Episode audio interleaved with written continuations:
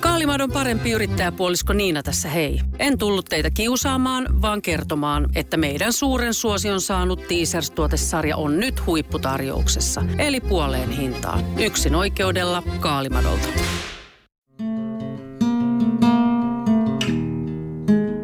Tervetuloa Sivumennen podcastin pariin. Minä olen Johanna Laitinen. Ja minä olen Jonna Tapanainen. Ja tässä podcastissa me puhumme siitä, mistä ei ole puutetta. Eli hyvistä kirjoista. Jonna. Niin, Johanna. Oletko viime aikoina lukenut mitään kirjoja? Okei, okay, mä oon ärsyttävä. Tämä oli tämmöinen vitsi-vitsailukysymys, koska mm. meillä on käsillä vuoden 2019 viimeinen sivumennen podcast-jakso, joka on samalla itse asiassa vuosikymmenen viimeinen sivumennen podcast-jakso. Ja vaikka me sanomme, että sivumennen on kirjallisuuspodcast, niin tänään me itse asiassa puhumme yllätys, yllätys aika paljon jostain ihan muusta kuin kirjoista. Me puhumme TV-sarjoista ja leffoista, jotka ovat tehneet meihin vaikutuksen tänä vuonna.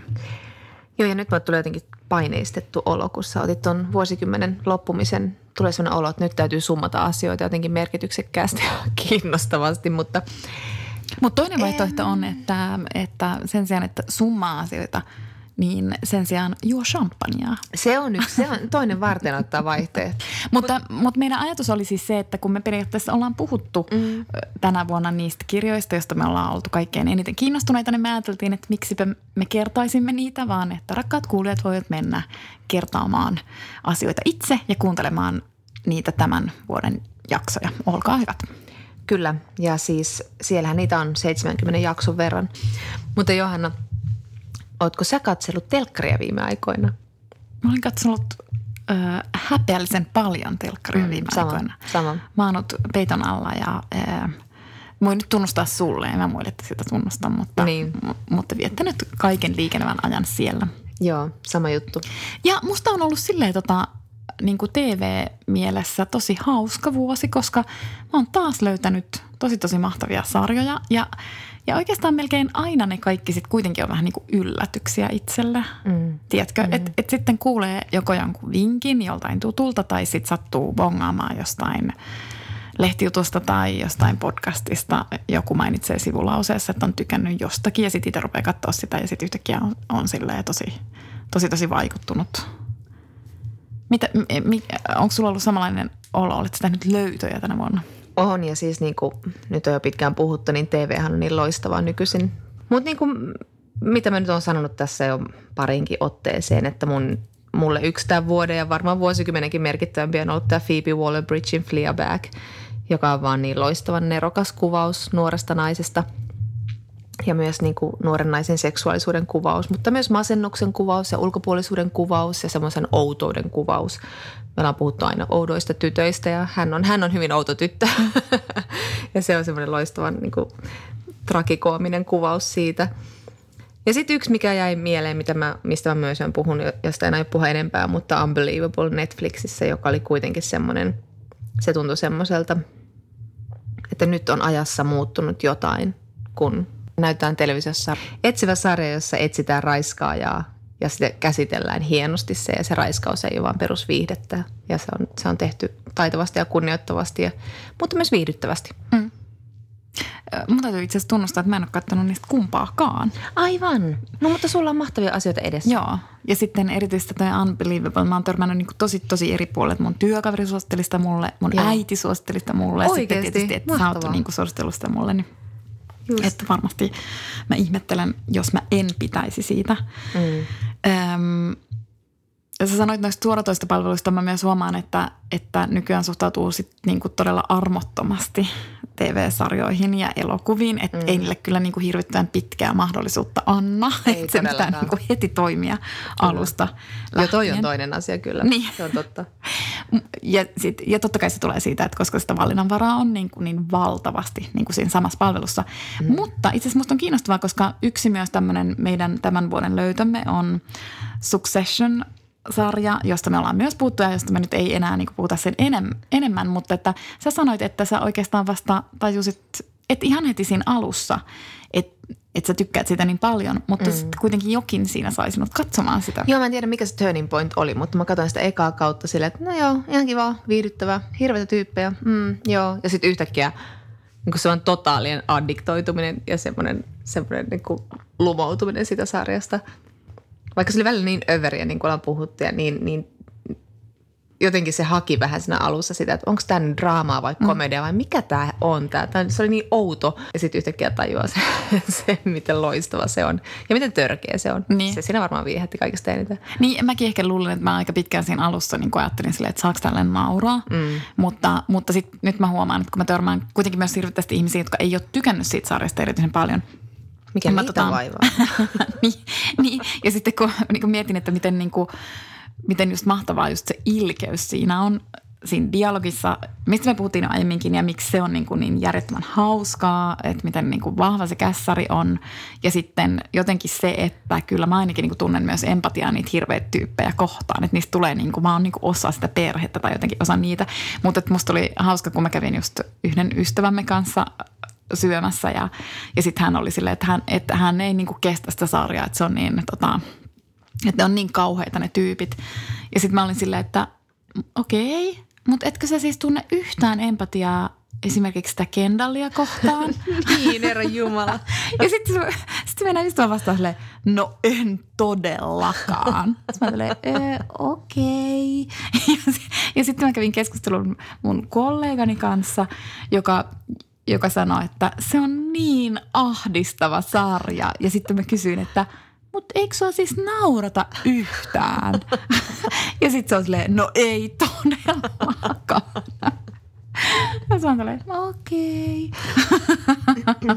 Mutta mä siis rakastan sen sarjassa tätä Jerryä, mm. minkä sanoinkin jo silloin aiemmin. Ja mä en niin kuin, mä olen hänen nyt täysin, täysin, täysin, täysin rakastunut. Juuri niin, kyllä. Jerry forever. Jerry forever. Ja tästä Jerrystä päästäänkin sitten toiseen tota, ihanan keski-ikäisen. Sä oot katsonut mun kanssa yhtä aikaa myös Mrs. Fletcheria, joka on nyt HBOlla. Ja sehän on siis kertoo, äh, tässä on nyt löyhä linkki romaanikirjallisuuteen, koska se on Tom Perrottan romaanin perustuva minisarja. Ja tässä on tämä ihana tämmöinen Altsu-näyttelijä Catherine Hahn, joka on ollut monessa, monessa, monessa tämmöisessä niin kuin I Love Dick-sarjassa muistaakseni. Ja sitten tuossa – Transparentissa ja tosi monessa, monessa sarjassa. Se on todella tuttu kasvo, mm-hmm. mutta sen vahvuus on siinä, no tietenkin myös siinä, että hän on aivan järjettömän taitava näyttelijä. Mm-hmm. Ja sitten, koska hän on aina näytellyt, ei koskaan tavallaan semmoista A-luokan pääosaa, niin Joo. niin sitten hänen kasvonsa ei ole kuulunut mm, ollenkaan. Joo. Ja hänen ei niinku liitä tavallaan mitään tiettyä roolia erityisen Juuri niin, vahvasti. Niin, totta. Että hänessä on semmoista niinku muuntautumiskykyä. Ja tässä hän niinku muuntautuu täydellisesti tähän Mrs. Fletcherin rooliin. Joo, ja tämähän on tämmöistä tavallaan niin tämmöinen tavallisuuden ylistys, että tässä on niin tällainen keskiluokkainen amerikkalaisäiti, joka on eronnut ja on yksinhuoltaja. Hänen poikansa lähtee sitten kollegeen ja sitten kun se on se tyhjä, tyhjä pesä, niin tämä äiti miettii, että no mitä hän nyt tällä kaikilla vapaudellaan tekee ja kuka hän oikeastaan on ja mitä hän haluaa. Tämmöistä ihan perusikuista identiteettipohdiskelua ja ehkä sitä voi nimittää myös keskiään kriisiksi – ja tässä on niin kuin kauheasti paljon puhuttu tässä Fletcherin kohdalla tässä siitä, että, että hän löytää pornon katselee sitä pornoa, mutta se ei oikeastaan niin kuin, ja kun mä luin ensin tämän kuvauksen, mä sanoin, että ei mua kiinnosta mm. mikään keski-ikäisen naisen pornon löytäminen, että mm. ah, kuulostaa tylsältä, mutta kun se porno ei oikeastaan, se on niin kuin tämmöinen sivuosa juonne tässä asiassa, että se vähän niin kuin sen pornon kautta yrittää löytää vähän se, että kuka se on ja että se saisi viimeinkin olla niin kuin se oma toimija elämässään ja, ja niin kuin se myös vihjaa siihen, että hän ei ole koskaan niin kuin ilmaissut itseään, ehkä myöskään sillä seksuaalisella mm. alueella, koska se porno ei toimi mitenkään kauhean vapauttavana välineen, että hänellä alkaa olla fantasioita mutta että niin kuin se pornon äärellä runkkaaminen ei kauheasti tuota tuloksia hänellä, hänellä koskaan, vaan se on vähän sitä epätoivosta, että kuka mä oon, mitä mä haluan. Ja hän haluaa paljon ja kaikenlaista, mm. Mm. mikä kuvaa hyvin naisen seksuaalisuutta. Niin. Ja sitten tavallaan se, mi- mi- mihin mä niin kuin oikein ekana ihastuin, ja se oli siis ensimmäisessä jaksossa jo, oli siis se, että, että hänellä tosissaan on siis tämä poika, joka lähtee collegeen – ja siis mahtavinta on se, että koska se on heti alussa kuitenkin niin kuin sympaattinen hahmo se, se Mrs. Fletcher ja mm. sä oot mm. heti niin kuin tavallaan hänen puolellaan. Mutta sitten paljastuu aika nopeasti, että sen poika on niin kuin semmoinen mainstream dorka. Just siis niin. se on niin. ihan kauhea se sen poika. Joo, kyllä. Siis että se, että se on semmoinen kundi, joka on ollut just tosi tosi suosittu siellä lukiossa tai yläasteella ja sitten se nyt sitten muuttaa pois ja se ei niinku huomioi muita ja se on vaan niinku ihan, ka- se on semmoinen jätkä. Siis mm. se on niinku tosi vastenmielinen ja mun mielestä se oli jo niinku, se teki muhun ihan valtavan suuren vaikutuksen, mm. koska mä rupesin miettimään, että yleensä sarjoissa, jossa on sympaattinen niin kuin va- hahmo, joka on jonkun vanhempi, mm niin yleensä sit se lapsikin on jollain tavalla sympaattinen. Just, joko se on semmoinen nörtti. Niin. Mm. Tai sitten se on semmoinen tosi cool tyyppi tai sitten yleensä se on jopa niinku cool nörtti. Eli että sitten yeah. sun sympatiat on myös sen lapsen puolella. Mutta tämä tavallaan näyttää sen, että vaikka sä olisit niinku kuinka makea tyyppi vanhempana, niin sun lapsi voi olla ihan kauhea. Kyllä. Ja mä luin tästä sarjasta yhden arvion, joka oli vähän silleen nuiva ja sitten siinä oli musta mahtavaa, että no niin, edes TV-sarjan äidit ei säästy täältä, kun siinä on se, että pistää vaan miettiä, että miten helvetistä Fletcher on kasvattanut tämän poikansa. Kun pointtihan siinä on se, että se on valkoinen, hyvännäköinen nuori mies, joka elää jossain amerikkalaisessa yläkollegessa ja sitten hän on niin tämmöinen urheilija. Hänelle vaan niin tarjotaan se kaikki mm. valta siellä ja sitten hän, hän käyttää hyväksi sitä saamansa valtaa, jos haluaa. Niin. Eikä siinä välttämättä sitten niin äidin, koska Ei. äiti myös puhuu tälle niin kuin niin kuin miten naisia pitää kohdella niin. hyvin ja yrittää pitää semmoisen pienen puheen, kun ja, tämä lähtee kollegeen. Ja, ja tavallaan, että niiden välillähän on sitten, niin kuin myöhemmin sarjassa selviää, että niiden välillä on myös niin kuin semmoinen yhteys. Ja, ja tavallaan kaikin tavoin se sarja mun mielestä osoittaa, että se äiti on ollut tosi hyvä äiti. Mm. Tai siis mm. niin kuin, olen nyt huomata, mutta siis kuitenkin niin. Niin kuin normaali, tavallinen niin, äiti, niin, joka niin. on niin kuin pitänyt huolen sit lapsestaan. Ja että niin kuin, mutta sen hienous on just se, että kun ne vaikutteet tulee myös jostain muualta, että sä et kuitenkaan sit voi kontrolloida sitä, että vaikka sä kuinka hyvä tyyppi, niin sit mm. omasta lapsesta voi tulla vähän niin kuin mitä tahansa. Niin. Ja, ja eihän se ole myöskään, myös se sarja etenee ja ei se ole niin kuin maailman pahin se mm. mm. mutta ei, koska ei, siinä ei, sarjassa niin kuin tavallaan kehittyy kaikki hahmot, mutta, mutta et, äm, Mun pakko sanoa, että tänään mä luin, mä luin Slate-verkkolehteä ja ihan sattumoisin siellä oli sellainen kysymys-vastauspalsta ja siellä joku äiti kirjoitti, että, että olen huolissani siitä, että mielestäni olen tehnyt ihan hyvää työtä kasvattajana tai me perheenä, mutta pelkään, että my son is just a jerk. Oliko se silleen nimimerkki Mrs. Fletcher? Mrs. Fletcher. mutta, mutta kun tässä on vielä hauskaa se, että kun se, sen kundinhan myös yksi vaikutin on itse asiassa se porno, mitä se äitikin mm. sitten niin kuin katselee. Tavallaan se tulee tässä niin kuin tosi...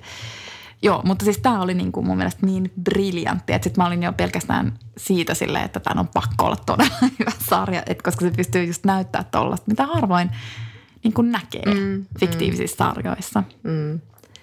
Ja tässä on siis paljon hahmoja, muitakin hahmoja. Muun muassa siis tässä on tämä Eve lähtee tämmöiseen personal essay-kurssille kirjoittamaan ja, ja siellä hän tapaa tämän poikansa ikäisen ja itse asiassa, itse asiassa poikansa kiusaaman ää, 19-vuotiaan nuorukaisen, jota esittää Owen Teague, joka on muun muassa Bloodlineissa ollut, jos joku on katsonut Bloodline, joka on ihan mahtava sarja kanssa.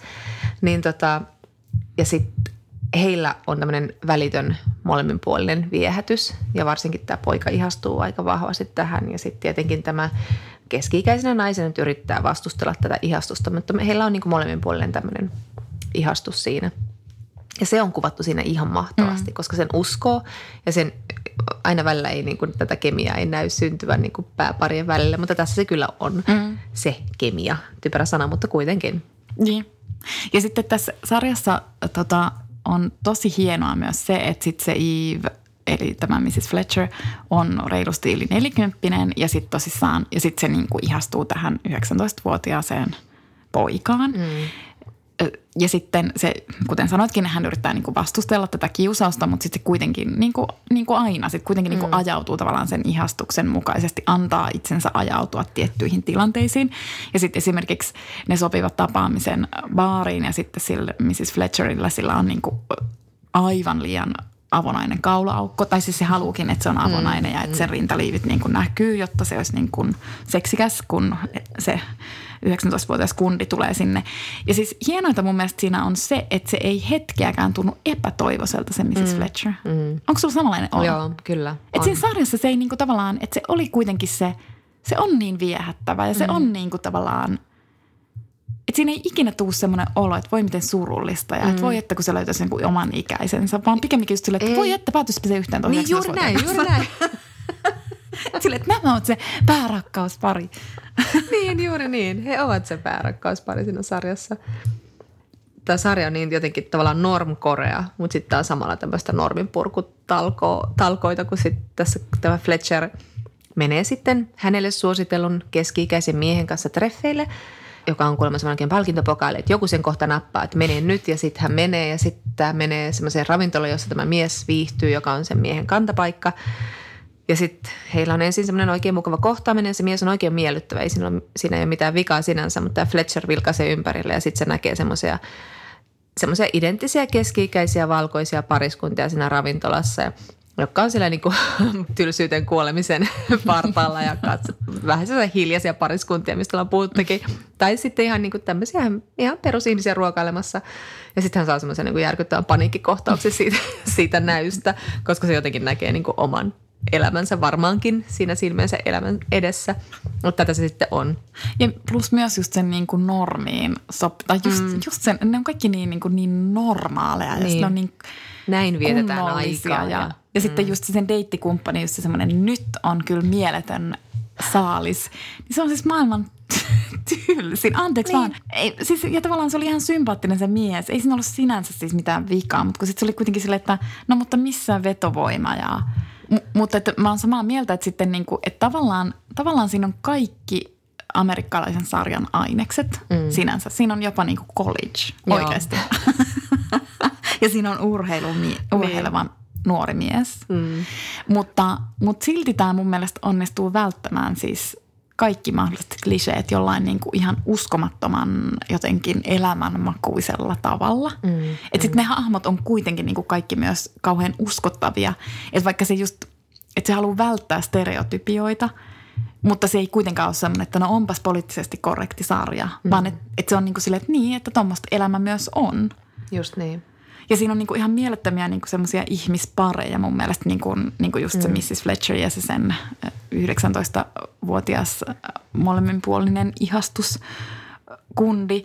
Mutta sitten mä niinku, kun sitten tämä Mrs. Fletcherin ää, poika Brendan siellä collegeissa, hänellä on, koska hän on tämä hottis mm. jäbä, niin sitten sillä on tietysti kaiken näköisiä seksuaalisia kohtaamisia hottis babesien kanssa – mutta sitten hän kohtaa tällaisen tavallaan niin kuin tavis-tytön, mm. joka ei siis ole niin kuin millään tavalla tavis, mutta no anyway. mutta amerikkalaiset eivät Mutta siis tavis. mutta siis, että se tyttö on siis niin ihana, että mä siis ihastuin siihen niin valtavasti, koska se on, niin kuin, se on tavallaan semmoinen tyttö, joka asettaa rajat. Että se tietää, mm. mitä se haluaa, mutta mm. sitten samaan aikaan se asettaa rajat. Sehän on tavallaan niin kuin, vähän niin kuin fantasiahahmo. On, joo. Ja sit mä Hyvä ite, itsetunto niin. ja omat rajat. Ja, niin. Ja sitten mä itse just niinku sitä katsoin ajattelin, että miksi mä en ollut tollainen, miksi mä en ole tommonen vieläkään. Koska et ole satuolento. Mutta että se vaikuttaa silti tosi aidolta mm, ja todenmukaiselta ja hirvittävän uskottavalta se hahmo. Joo. Se on niin ihana. Ja sitten me ollaan katsottu sun kanssa myös tämä Marriage Story-leffa – Joo. Netflixistä, joka tietyllä tavalla jotenkin sopii tähän nyt Fletcherin kanssa samaan aikaan puhuttavaksi, koska siinäkin on jotenkin sellaista tavallisuutta. Se on siis Noam Baumbachin ohjaama. Ja, ja siis ihan loistava elokuva. Pääosissa on Adam Driver ja, ja Scarlett, Scarlett Johansson. Kyllä, ja he ovat pariskunta, joiden avioliitto päättyy eroon ja se oikeastaan on niin kuin avioeron kuvaus. Mutta se alkaa sillä, että tämä pariskunta kertoo toisistaan niin kuin hyviä asioita, joiden on heidän, joita heidän on pitänyt kertoa äh, tämmöisen niin kuin terapeutin. terapeutin joka sovittelee tätä avioliittoa, että sitä erosta tulisi mahdollisimman miellyttävä, niin he kirjoittavat kirjeen sitten ja kertovat toisistaan. Mutta sitten se alkaakin pikkuhiljaa luisua rumaksi, se avioero, josta, josta he ovat molemmat halunneet tehdä oikein miellyttävän ja sopuisan ilman lakimiehiä. Sitten heti tulee lakimiehet, niin alkaa mennä homma rumaksi. Ja siis nämä Driver ja Johansson, nehän siis loistaa tässä. Siinä on molemmat aivan mahtavia, siis ihan niin kuin mielettömiä. Ja, ja siinä on jotain sellaista niin kuin hassua, että se lähtee vähän niin kuin sen Johanssonin, eli tämän naisen näkökulmasta. Että se on vähän niin kuin taitava tämmöinen näkökulman romaani, mutta siinä ei mitenkään alleviivata, että nyt kerrotaan tämän toisen näkökulmasta. Mutta se vähän niin kuin kääntää sitten välillä, sitten katsotaan lopussa enemmän sen miehen näkökulmasta sitä. Ja sellaista tavalla niin kuin se näyttää vaan, että, että joskus rakkaus menee näin, eikä siinä ole mitään varsinaista syytä, eikä mitään niin kuin suurta draamaa, mutta että molemmilla on eri näkökulma siihen rakkauteen ja siihen avioliittoon. Ja sitten se vasta sen avioron myötä alkaa näkyä, että miten eri tavalla he ovat katsoneet ja miten he ovat katsoneet sitä omasta näkökulmastaan koko ajan. Ja tässä oli mun yksi lempilaini oli, kun he, heille tuli semmoinen valtava riita, joka on ihan mahtava kohtaus tässä. Ja sitten niin kuin tämä Scarlett Johansson huutaa silleen, I can't believe I have to know you forever, koska heillä on siis niin kuin yhteinen lapsi, jonka kautta he, josta he sitten myös riitelevät. Mun, mun ehkä lempilaini siinä oli, kun tämä isä sitten väkisin vie lapsensa toiselle, äh, nyt vaan silleen Halloween. Halloween rundille. Joo, karkkikierrokselle. niin, niin sitten tämä isä sille autossa, että se on niin pakkomielteisesti suhtautuu siihen, että heillä on pakko olla nyt hauskaa tämän mm. lapsen kanssa. Mm. Ja sitten sitten tota, aikaa. Niin, sitten lapsi on jo niin kuin väsynyt ja sitten se isä on kuitenkin, että nyt, men, nyt ajetaan autolla ja nyt löydetään ne parhaimmat niin kuin huudit, jos saadaan parhaimmat karkit ja rahat. mutta, mutta tota, mutta mut sitten ne istuu autossa, sitten se lapsi sillä vikisee jotain sillä takapenkillä ja sitten se isä on silleen, että ei kun nyt. Ja että, että kun New York on niin ihana, kun siellä saa kävellä ja tämä Los Angeles, koska siinä vaiheessa ää, tämä vaimo on lapsen kanssa muuttanut Los Angelesiin, että Los Angeles on niin huono, kun täällä pitää vaan istua autossa. Ja sitten se lapsi on silleen, minä pidän Los Angelesista enemmän, koska täällä saa istua.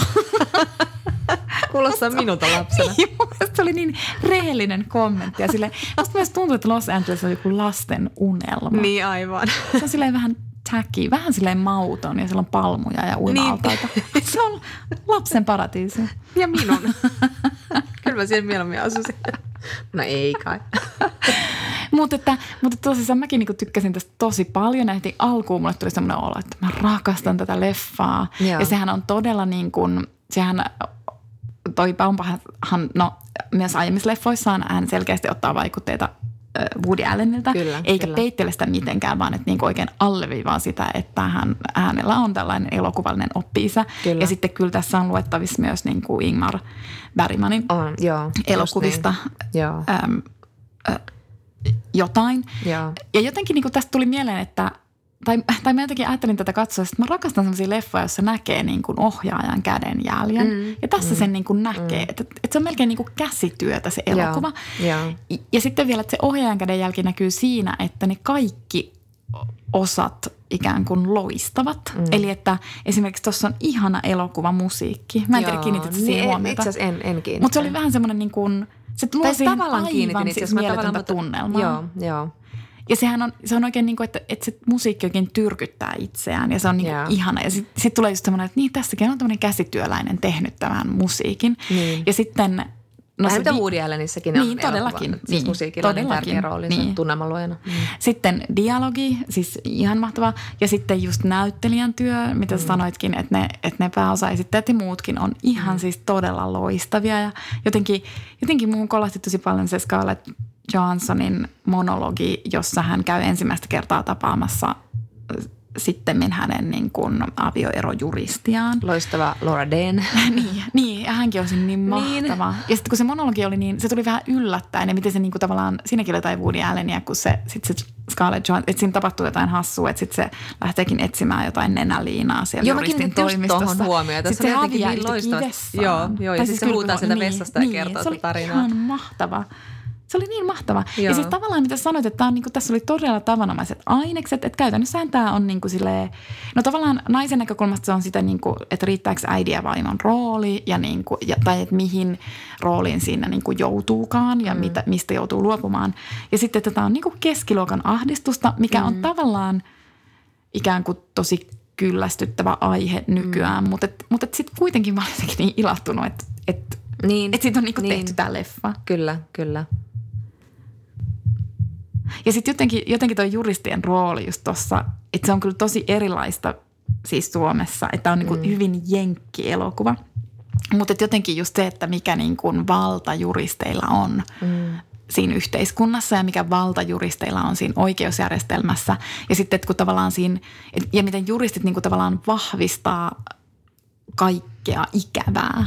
Juristien läsnäolo rikkoo luottamusta. Mm. Että sitten sä ruvet epäile kaikkea ja sä et niin kuin – Mm. ja niinhän noillekin käy. Ja sitten tavallaan, että kun niillä on jo valmiiksi liitossa se sukupuolten välinen särö ja se mm. niin kuin tyytymättömyys, ehkä erityisesti se niin kuin sitten projisoitu sen naisen kautta, koska, koska siinä on kuitenkin eletty sen miehen uran armoilla, mm. niin sitten se juristit vaan niin kuin vahvistaa sitä säröä. Mm. Että nehän niin kuin tavallaan käyttää molemmat, tai no erityisesti se se naisen juristi käyttää sitä erittäin taitavasti niin kuin hyväkseen. Mm. Sitten tässä oli hauskaa mun mielestä tässä leffassa myös se, että kun se naisen juristi oli niin, eh, sehän oli niin kuin superjuristi myös et, ja se niin kuin tiesi, miten sitä peliä pelataan ja se tiesi, että, että täytyy rakentaa narratiivi mm. ja sille ei ole mitään väliä, pitääkö se niin kuin täysin paikkansa vai ei. Niin. Mutta jos haluaa voittaa, niin se narratiivi pitää rakentaa ja mm. se oli mm. täydellinen siinä. Mm. Ja sitten tämän miehen juristi on vähän semmoinen niin kuin – lussukka. Siis semmoinen niin kuin että, semmoinen niin kuin, että, että, että, että, tässä on nyt niin kuin jotenkin niin kuin tärkeintä, että ollaan inhimillisiä ja on niin kuin tärkeintä, että kaikilla on hyvä mieli niin kuin tämän, tämän oikeuskäynnin tai käsittelyn jälkeen. Mm. Mutta sillä tavalla sä et voita niin kuin keissiä. Ja sekin oli siinä jotenkin niin kuin hauska, että, että ja sitten kun sitä katsoo, niin onhan sille, että te tuutte niin häviämään ton, kun te lähdette inhimillisesti oikeus. Kyllä, kyllä. Että sinne pitää lähteä voittamaan. Kyllä, ja sitten tämä on minusta hauskaa, kun tämä on tämä sama, mitä me ollaan nähty niin monessa leffassa. Tuohon ihan hirvittävän tuttua, että on aviopari, joka yrittää erota sopuisasti ja sitten tulee lakimiehet ja sitten ne yhtäkkiä vetää kaikista niin mm. hirveimmät detaljit, vaikka sille, että mainitsit silloin juoneesi ja niin. että et ole siis äh, kelpo äiti ja sitten, sitten ollaan niin semmoisessa järkyttävässä vihamielisessä sodassa. Se on ihan hirvittävän tuttu kuvio ja se oli ehkä niin kuin kauhean niin kuin nähty, että on se sitten Kramer versus Kramer mm. tai joku muu, muu leffa, mutta, mutta joka tapauksessa niin kuin se, se tavallaan se päivitti sen kyllä 2020-luvulla, että tämä ei ole muuttunut mihinkään. Mm. Se.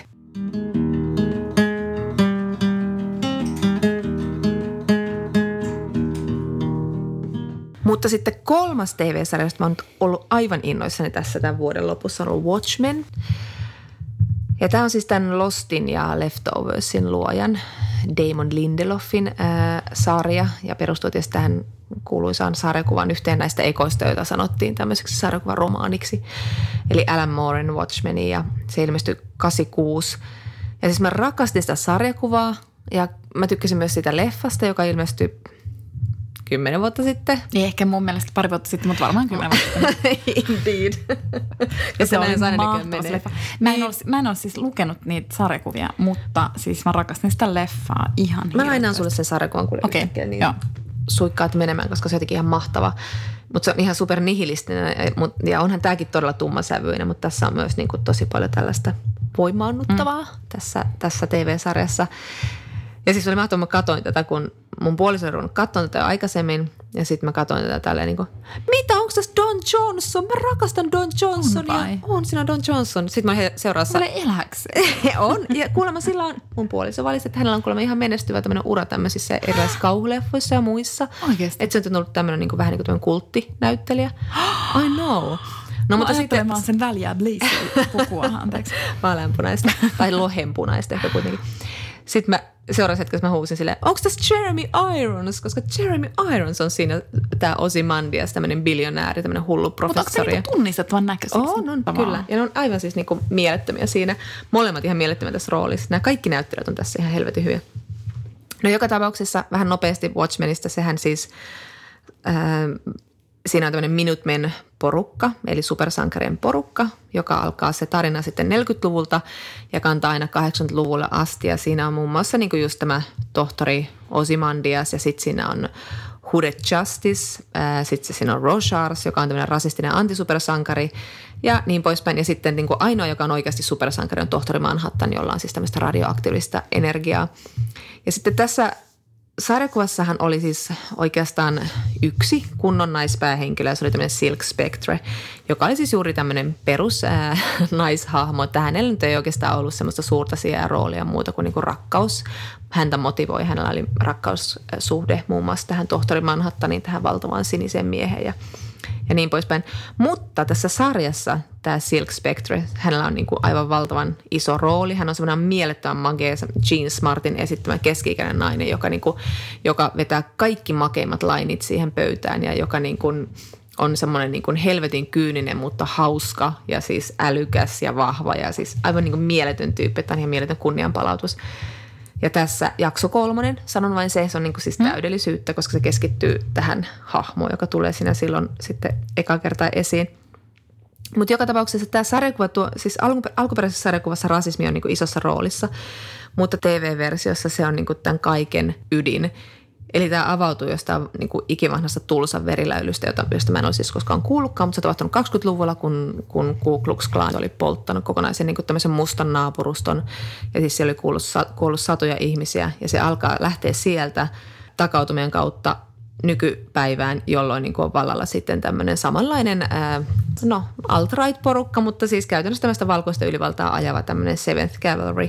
Tässä on hyvin monimutkainen juoni, mutta tässä niin kuin se, no okei, tämä on ihan mahtavasti ohjattu, tämä on ihan mielettömän niin kuin, jokainen niin kuin jakso on mun mielestä niin kuin melkein semmoinen taideteos. Onko sen estetiikka samanlaista kuin siinä leffassa? On, on aika niin. paljon joo, mutta paljon rujompaa ja paljon niin kuin – kun siinä monipuolisempaa. Se oli myös mun mielestä oli. ihan sairaan Joo. hieno. Joo. Siis se oli jotenkin niinku ihan poikkeuksellinen maailma. Just siis... niin. Ja kyllä tässäkin on sitä, niinku sitä sen sarjakuvan graafisuutta tuotu mukaan, mutta ehkä vähän hienovaraisemmin kuin siinä niin. leffassa. Ja sori, mä keskeytyn sen ajatuksen, mutta mun täytyy vielä sanoa siitä, että kun sä just sanoit, että siinä on tosi monimutkainen juoni. Joo. Että siinä leffassakin, kun mä en ollut lukenut sarjakuvia, niin mä en siis tajunnut varmaan mitään siitä juonesta, niin, mutta niin. silti mä mutta, rakastin sitä leffaa. Joo, ja mä luulen, että tässä voi olla niinku sama juttu, että jos ei ole lukenut sarjakuvaa, mutta sä oot katsonut sen leffan, mutta voi olla, että kestää hetki, että pääsee mukaan. Siis, että pitää aika paljon asioita, aha, okei, okay, kuka tuo on mitä, mutta se ei estä nauttimasta tästä. Mutta kyllä se edesauttaa rakastumista, niin kuin minä nyt rakastuin tähän sarjaan tämä näyttää, kun me ollaan paljon katsotaan tietenkin siten, että miten vääristyntä historiaa, kun se on jättänyt naiset sivuun. Ja niin kuin nyt tehdään paljon tätä, että nyt, nyt niin kuin sekin on minusta 2010-luvun mahtavinta antia, että nyt yhtäkkiä niin kuin naiset on noussut näihin, että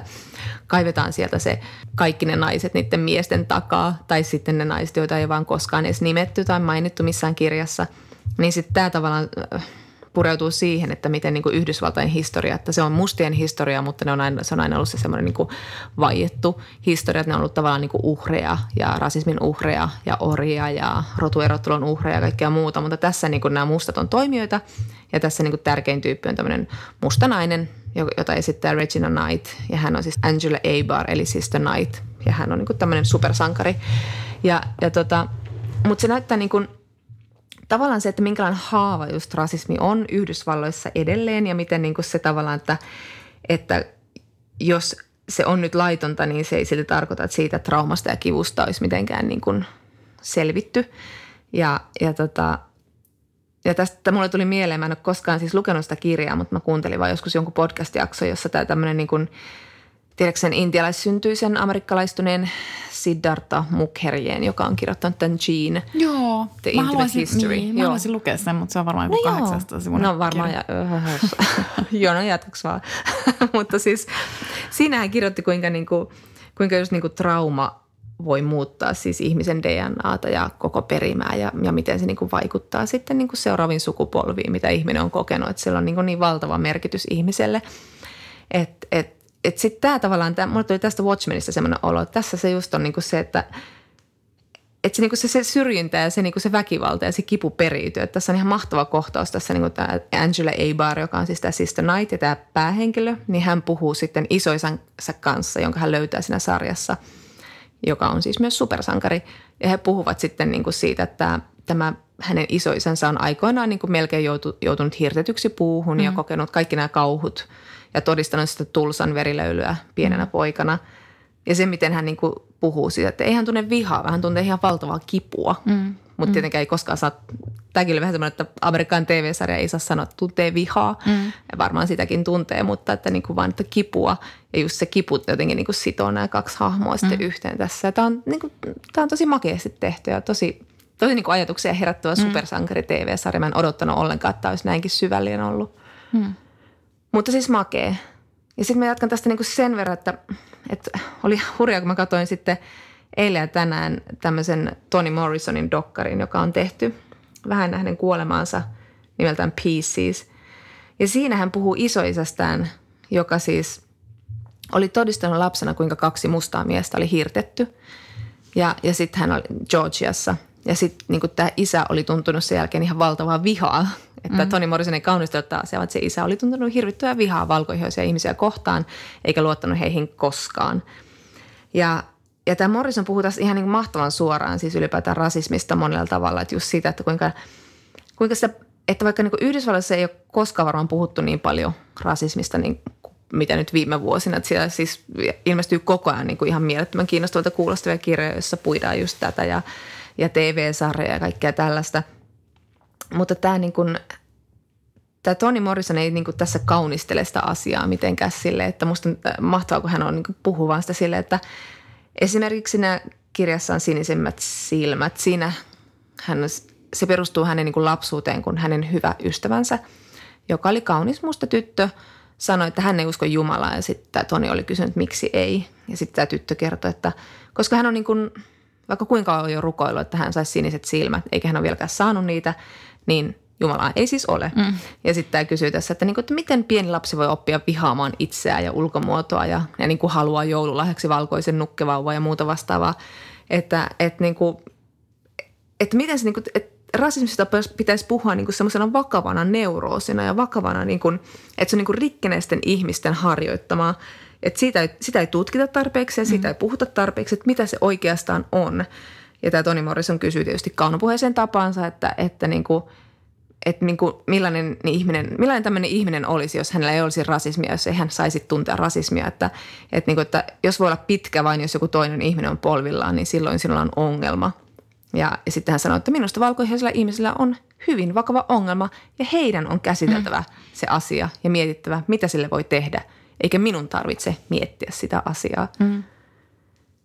Että niin kuin se, se tavallaan sitten myöskin kun kuitenkin niin kuin just sanoit, että tämä viha on aina kielletty, niin kyllä se on niin kuin, hän on vihainen siinä. Ja sitten tulee mieleen, että tässä on myös Oprah Winfrey on isossa roolissa. Tietysti niin kuin hän nyt oli aina, rakasti Toni Morrisonia ja suositteli monia sen kirjoja siinä kirjakerhossaan ja teki Belovedista, tai siis minun kanssani, minun rakkaani kirjasta myös leffankin. Niin hän on hyvä, kun hän tavallaan siinä tulee vähän, tietenkin hän on semmoinen niin kuin – koko kansan TV-kasvo mm. Oprah, sovitteleva, ei tietenkään vihainen.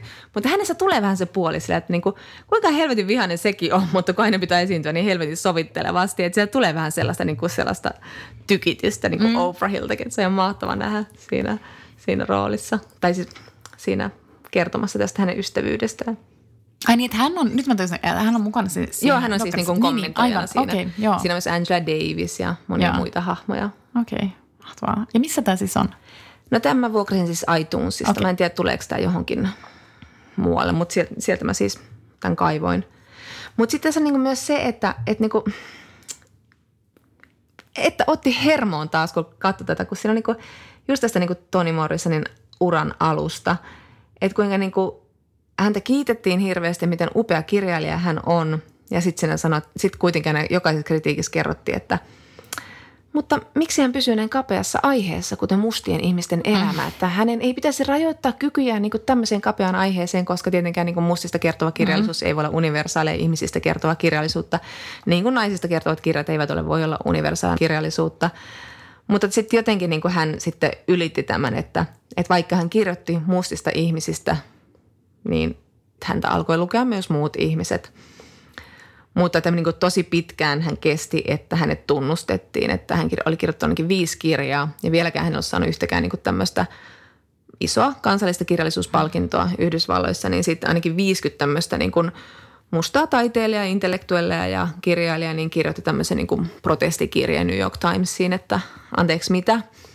Ja, ja tota, mutta sitten niin kuin liittyen meidän viime jaksoon, niin sitten hän Nobel-komitea otti hänen yhteyttä – ja siinä oli musta, tämä oli yksi tämän dokkarin hauskimpia kohtauksia siinä, koska siinä tässä, mä aina mainitsin viimeksi tämän Sanna Nykvistin Räjähdemiehen perintö, kun mm. siinä sanottiin just tälle, että että akatemiahan on ulkoistanut tämän niin kuin kirjailijajahdin, että he vaan kertovat päätöksen ja sitten jossain vaiheessa he ottavat yhteen, yhteyttä kirjailijaan, mutta sitä ennen hän niin kuin toimittajat on hoitanut sen mm. homman ja metsästänyt sen niin kuin kirjailijan vaikka mistä niin kuin pieneltä saarelta mm. jostain Etelämereltä.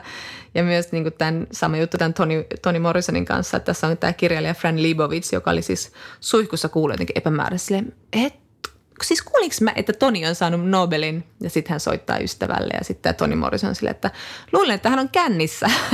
Mutta, ja sitten, sitten viimein niin kuin puolen päivän aikaan hän sai sitten akatemialta soiton. Aha. Ja sitten hän ei uskonut tämä asia, joten hän pyysi, että akatemia faksaa sen hänelle, koska se piti sitten näin pilapuheluna ja niin poispäin. Siinä täällä on mukana kuin sinetti. niin aivan. Ja sitten Mut kertoi siis tästä, että Nobelin, että niin kuin ne oli aivan upeat juhlat, että siellä osataan järjestää juhlat ja ihanaa niin kuin kukkia ja musiikkia, tunnelmaa ja ei jäykistelyä. Mä että ihan okei, okay. mutta se oli ihan piilareissa siitä. No, mutta mä oon itse jo ollut monta kertaa käynyt keskustelua Suomen itsenäisyyspäivän juhlien jälkeen, kun sitten sit, niin kun suostuin kommentti on se, että miksi Suomessa katsotaan tällaista juhlaa, jossa ei tapahdu mitään ja kätellään. Mm. Tämä on varmaan ainut maa maailmassa. Ja sitten mä oon mm. silleen, ei, kyllä ne, kyllä ne Nobelin juhlatkin.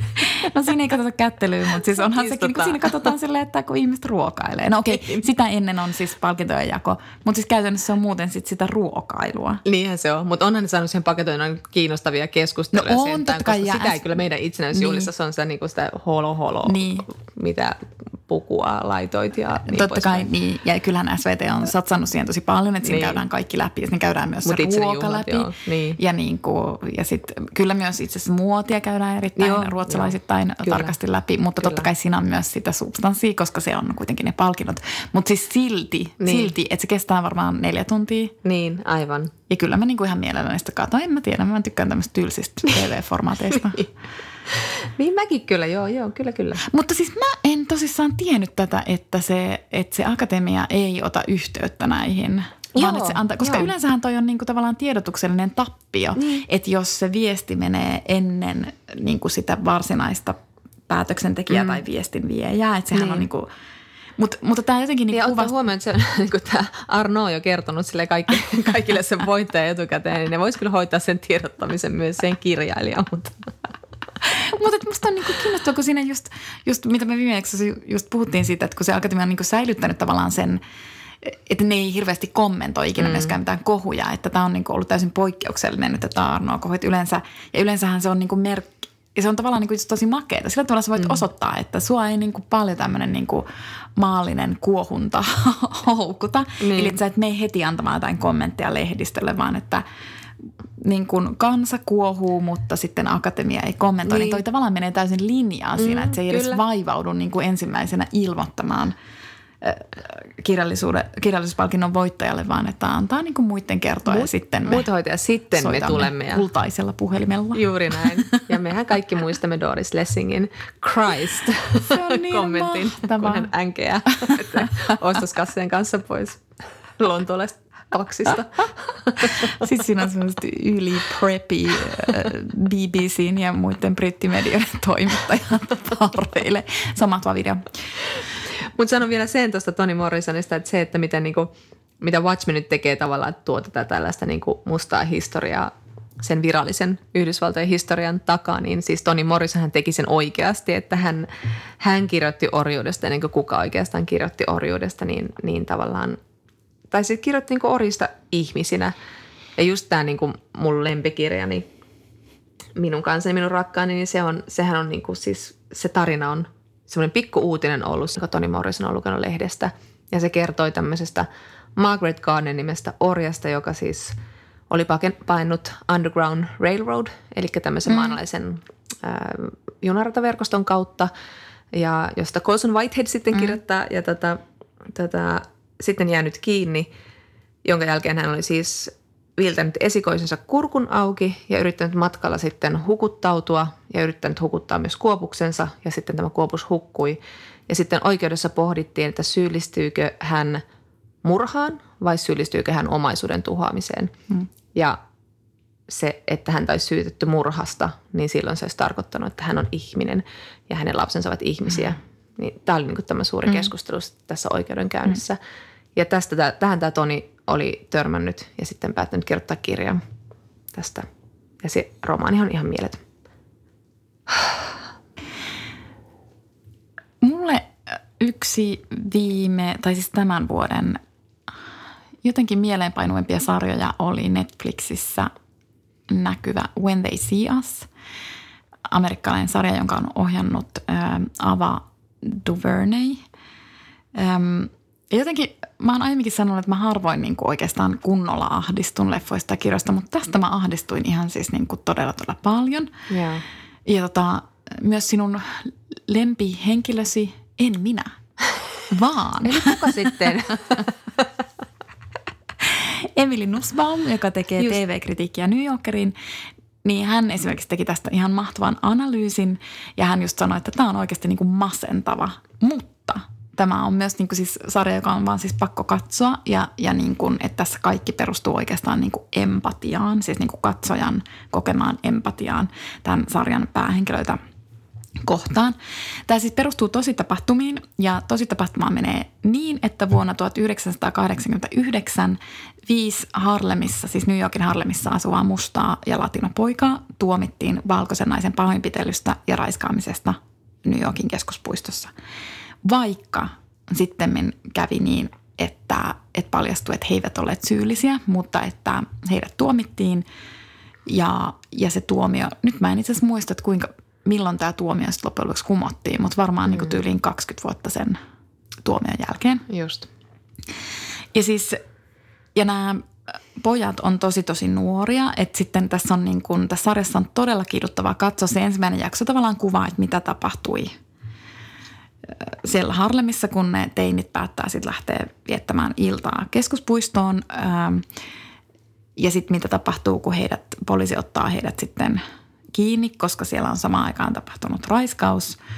Ja sitten mitä seuraa poliisilaitoksella, eli käytännössä nämä siis poliisit, jotka on tietenkin aikuisia, niin ne siis kiusaavat ja sitten ne manipuloi siis käytännössä lapsia. Sitten on niin kuin lapsia nämä, nämä pojat. Ja sitten he saavat nämä pojat tekemään vääriä tunnustuksia. Mm. Ja kun sä aiemmin just puhuit Toni Morrisonin isästä ja miten mm. niin kun Toni Morrisonin isä menetti niin kun, tai, tai miten hänessä heräsi viha niin kuin valkoisia kohtaan, niin tässä tämä sarjassa näiden poikien vanhemmat, niillä ei ole mitään luottamusta niin kuin poliisia kohtaan, Aivan. koska he ovat sille, että he, he eivät ole valkoisia. He niin kuin tietää, että heitä ei tule kohtelemaan oikeudenmukaisesti poliisin toimessa tai niin kuin, ö, oikeusjärjestelmässä. Eli nämä vanhemmat käytännössä neuvoo näitä lapsiaan tekemään sen väärän tunnustuksen, koska he ajattelee, että kaikkein järkevintä, mitä sä voit tehdä niin kuin mustana tai latino, niin. latinona, mm. on, että sä niin kuin tavallaan myönnyt poliisin tahtoon ja vähän niin kuin oot siinä niin kuin, et, et, et sanot, mitä ne haluaa kuulla. Mm. Mut, mutta kun se tavallaan sitten käytännössä johtu, johti siis sitten näiden poikien tuomioon, mutta sä niin ymmärrät niitä vanhempia, että miksi ne vanhemmat niin kuin neuvoo niitä mm. ikään kuin väärin, mm. koska niille on mitään syytä luottaa siihen oikeusjärjestelmään. Ja sitten myös tämä sarja niin osoittaa, että niin, niille ei kyllä todellakaan ole mitään syytä luottaa siihen oikeusjärjestelmään, koska tämä kertoo siis hyvin epäoikeudenmukaisesta ja rasistisesta oikeusjärjestelmästä. Mm. Ja sitten tämä kertoo myös, että millainen yhdistelmä syntyy, kun meillä on niin kuin epäoikeudenmukainen ja rasistinen oikeusjärjestelmä ja sitten meillä on vielä niin kuin rasistinen kansantuomioistuin. Mm. Et, et, sen niin kuin jälki on hirvittävää ja tässä on kuriositeetti tässä sarjassa, eli siis 80-luvun lopulla Donald Trump, nykyinen Yhdysvaltain presidentti, silloin hän oli tämmöinen business-moguli, mm. niin hän siis maksoi, en nyt muista mihin lehteen, mutta tämmöisen mainoksen, siis hän maksoi mainoksen, jossa hän lobbasi kuoleman tuomion puolesta näille pojille. Siis vaikka hän ei niinku, eihän hän niinku, hän ei niinku ole millään tavalla, siis hän ei ole poliisi, hän ei ole niin kuin, että siis... Hän on niin kuin loogisesti sekaisin aina. Kyllä. Eli siis hänen rasisminsa on hyvin hyvin syvällä ja it goes way back. Eli mm. sitten on ihan turha, mm. tai että kun hän perustelee tai sanoo, että hänellä on rasisti, niin, niin mm. ei. Kyllä hän on ihan järjestelmällisesti ollut rasisti aina. Mm. Mm.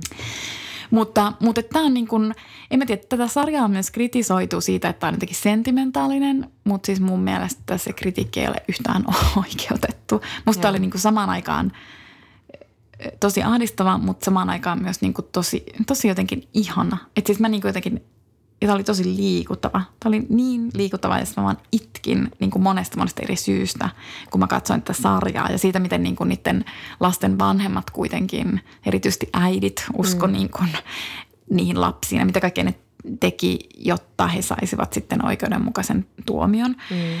Ja sitten niin kuin se New Yorkerin Evelyn Nussbaum se niin hienosti kirjoitti siitä, että jos se sarjan nimikin sanoo sen, että se sarja vaatii niin kuin näp, näkemään nämä lapset mm, mm. tai entiset lapset, nykyiset aikuiset niin kuin just empatian kautta. Eli että heidät pitää niin kuin nähdä ihmisinä eikä, mm. eikä hirviöinä tai ei niin kuin ihon värin mukaista ja niin edelleen. Kuulostaa niin kuin kliseiseltä ja niin edelleen, mutta siis se on ihan, mutta, se on oikeasti niin. tosi tosi mahtava sarja. Mm. Ja siis mä oikeastaan bongasin tämän jostain lehtijutusta, jossa tämä ohjaaja – sano, tai jostain otsikosta, itse asiassa en mä varmaan lukenut edes sitä lehtijuttua, mutta otsikosta, että koska tämä ohjaaja ei olisi ikinä uskonut, että sarja, jossa on oikeastaan pelkästään mustia ja latinonäyttelijöitä, niin että siitä tulisi mitenkään erityisen suosittu, että hän niin kuin odotti, että siitä tulee joku semmoinen joku äh, niin kuin vaihtoehtopiirien äh, sarja, mutta että siitä tuli varmaan mm. niin kuin yksi katsotuimpia Netflixin sarjoja Jenkeissä mm. tänä vuonna. Mm. Ja itse asiassa mä lyhyesti vinkkaan vielä kahdesta toisesta sarjasta, jotka, koska mulle vaan tuli tästä mieleen, nekin mä katsoin tämän vuoden aikana. Ja nekin käsittelee oikeusjärjestelmän heikkouksia ja sitten semmoisia niinku tapauksia, jossa oikeastaan rikostutkija tai syyttäjä tai, tai tuomioistuin antaa niinku hyvin konservatiivisten arvojen tai maailmankuvan vaikuttaa siihen päätökseen. Ja toinen niistä on perienglantilainen skandaali. Mä en tiedä katsoista en, en. koskaan. Yle näytti sen ja mä en tiedä näkyykö se vielä Yle Areenassa. Mutta siinä, eikö se ole Hugh Grant? Siinä on Hugh Grant. No. Ja sekin, Hänen vuoksi voisin katsoa. Niin, niin, ja se on todella epätyypillinen rooli niin Hugh Grantille. Kuulin, joo.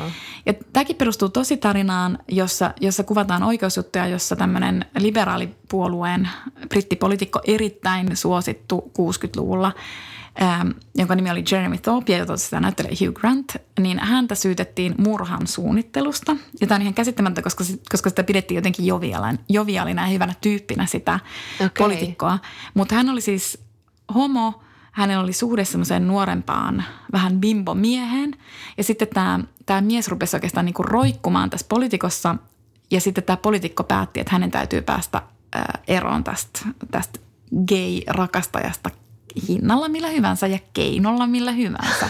Ja siis niin kuin, tavallaan siis todellakin hän siis suunnitteli murhan. Loistavaa tässä sarjassa on. Siis aivan briljanttia. Ja tämä ajatus ei tule siis minulta, vaan mä kuuntelin Ylessä äh, Anu, mediatutkija Anu Koivusta. Ja. Äh, ja mä en muista kenen kanssa hän keskusteli, mutta tämä tulee siis Anu Koivusta tämä ajatus. Mutta, mutta se loistava tässä sarjassa on siis se, että katsoja itse asiassa asettuu tässä sen poliitikon puolelle, joka edustaa siis vanhaa maailmaa mm. ja niin kuin konservatiivista maailmaa. Ja sitten tämä, niin kuin tämä heitukka bimbo gay-rakastaja edustaa oikeasti niin kuin nykypäivää ja uutta maailmaa. Ja silti sä niin kuin katsojana tavallaan halveksut sitä uutta maailmaa ja sä niin kuin oot sen – konservatiivisen maailman puolella ja sä oot silleen, niin kuin, että voiko se saisi tapettua ton, ton niin kuin ärsyttävän pikku kärpäsen. Mä koen tämän mun todella, todella usein tuon saman, saman dilemman. Mitä helvettiä mulle tapahtuu? Mutta se on niin taitavaa televisiota, niin, niin. Et, koska et se ohjaaja ja käsikirjoittaja saa sut niinku tavallaan ottamaan ikään kuin väärän puolen. Mutta onko se sitten niinku sen takia, että se näkökulma on niin selkeästi sen toisen, että sitä tavallaan ei, että se toinen ei ole tarpeeksi syvä hahmo tai se näkökulma on tarpeeksi vahva, että se on helpompi samastua siihen vanhan maailman puolustajan kuin ei, tähän. Kun mä luulen, että se on harkittuu siltä ohjaajalta, että se haluaa niinku huiputtaa katsoja ja se haluaa, että katsoja oivaltaa lopussa, että miksi mä otan Että mitä mulle tapahtuu. Mitä tässä tapahtuu, että miksi mä otan niinku oikeasti ton pahiksen puolen. Mm. Ja sitten samalla tavalla kävi tämmöisessä sarjassa kuin National Treasure. Mä en muista, mistä mä katsoin tämän. Olisiko tämäkin ollut sitten Yle Areenalla vai... Mutta tämä on siis BBCn sarja vuodelta okay. 2016 ennen MeToota. Tämä on tässä mun Aa. mielestä kiinnostavaa, mutta mä katsoin tämän tänä vuonna. Ja tämä on siis fiktiota, mutta tämäkin on jotenkin, tähän on joku tosi tarina innoittanut, mutta tässä on siis brittikoomikko pääosassa. Tai siis niin kuin tämä henkilö esittää brittikoomikkoa, joka on niin oikeasti sille kansakunnan kaapin päällä. Ja sitten häntä syytetään teinitytön raiskaamisesta vuosia vuosia aiemmin, siis silloin kun tämä brittikoomikko on nuori. Mm. Ja sitten sen jutun myötä tulee muita tällaisia niin kuin seksuaali ahdistelu tai niin kuin vakavampia syytöksiä. Mm. Ja, ja tällä miehellä on sitten vaimo, joka tukee häntä aina, on tämän koomikon rinnalla. Ja sitten hänellä on tytär, joka on joka on vähän, että niin katsojana ei oikein tiedä, että onko se hänen isänsä tukena vai ei, mutta sitten se tytär on addikti. Mm. Ja hän on vierotuksessa ja hän voi niin kuin tosi huonosti. Eli sitten sä et niin kuin katsojana ihan kuitenkaan luota siihen tyttöön. Mutta tämän koomikon vaimo on erittäin niin kuin luotettavan oloinen. Joo. Ja en mä niin kuin spoilaa tätä tämän enempää, mutta tämäkin on periaatteessa spoilaus. Mutta tässä myös käy niin, että, että se ohjaaja tavallaan niin kuin huijaa katsojaa. Että se katsoja niin kuin uskoo jotain ja sitten lopussa niin kuin tavallaan se ohjaaja vetää maton jalkojen alta ja sitten okay. Sä niin kuin tajuat, että sä oot ollut niin kuin konservatiivisempi ja niin kuin, kun ehkä mitä sä olisit niin kuin halunnut olla mm. ja että sä oot niin kuin mm. tavallaan halunnut nähdä semmoisen niin kuin vanhan maailman Niin, niin, niin. mukaisen Tukea, mm. maailman. Ja, se, ja niin kuin näissä, ma- näissä molemmissa se oli mun mielestä tosi kiinnostavaa, että millä tavalla se niin kuin tehtiin. Enkä mä ole katsonut niitä toista kertaa, koska ne melkein pitäisi katsoa toista kertaa ja ruveta analysoimaan, että millä tavalla ne ohjaajat tekee sen, koska näiden molempien kohdalla mä kyllä ajattelen, että se on niin kuin tarkoituksellista, että ne ohjaajat myös niin kuin haluavat, että katsoja joutuu niin kuin katsomaan itseään kiusallisesti peiliin. Mutta koska joulu lähestyy, niin kerro mulle, mitä sä aiot lukea jouluna. Sulla on pakko olla valittuna joku joulukirja. Minulla on Page Turner. No? No, minä kuvailen tätä kirjaa sinulle. Mä no. luen tästä takakannesta pätkän.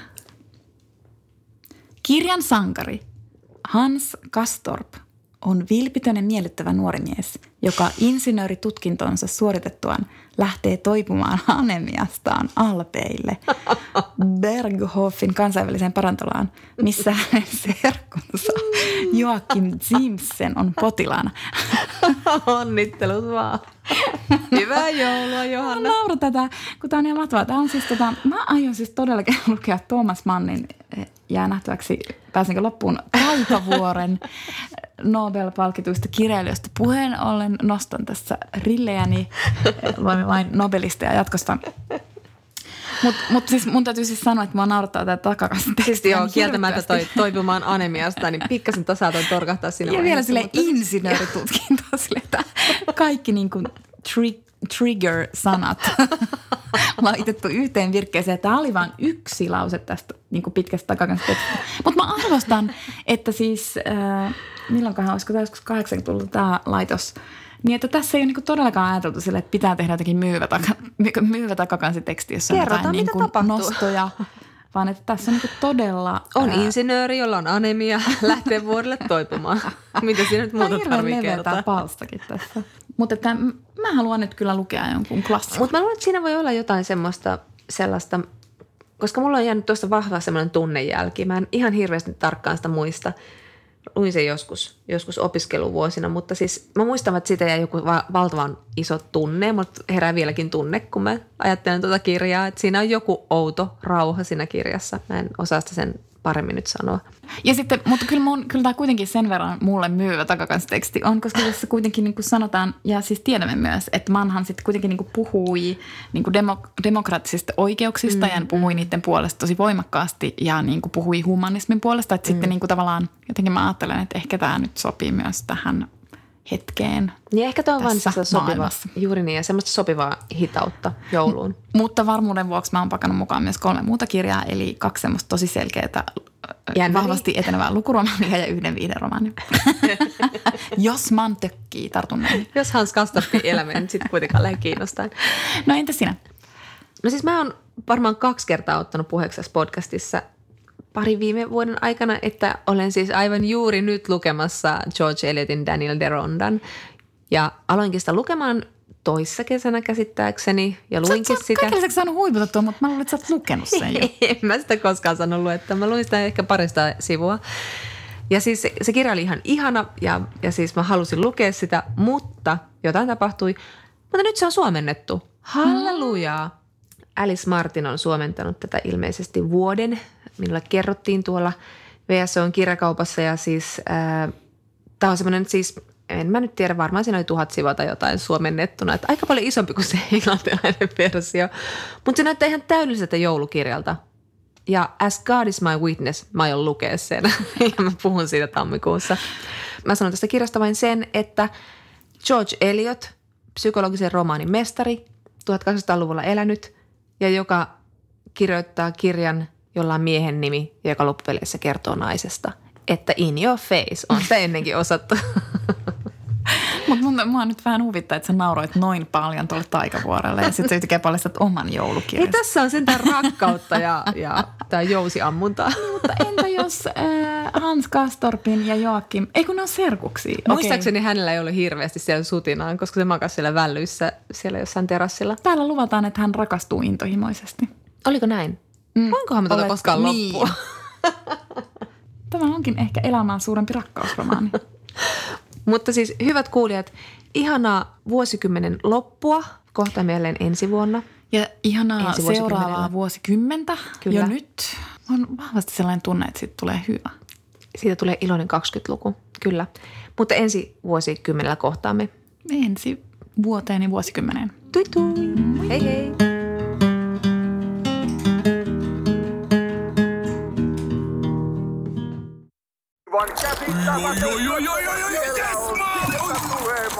No, äkkiäkös tän voi erätä olla? Tule sellaisena kuin olet, sellaiseen kotiin kuin se on. Kiilto. Aito koti vetää puoleensa. Kaalimadolta Niina terve. Meillä olisi nyt myynnissä yksin oikeudella mahtavan monipuolinen ja huippusuosittu Teasers-tuotesarja. Puoleen hintaan. Eli siis huipputarjouksessa. Kannattaa tulla ostoksille. Kaalimato.com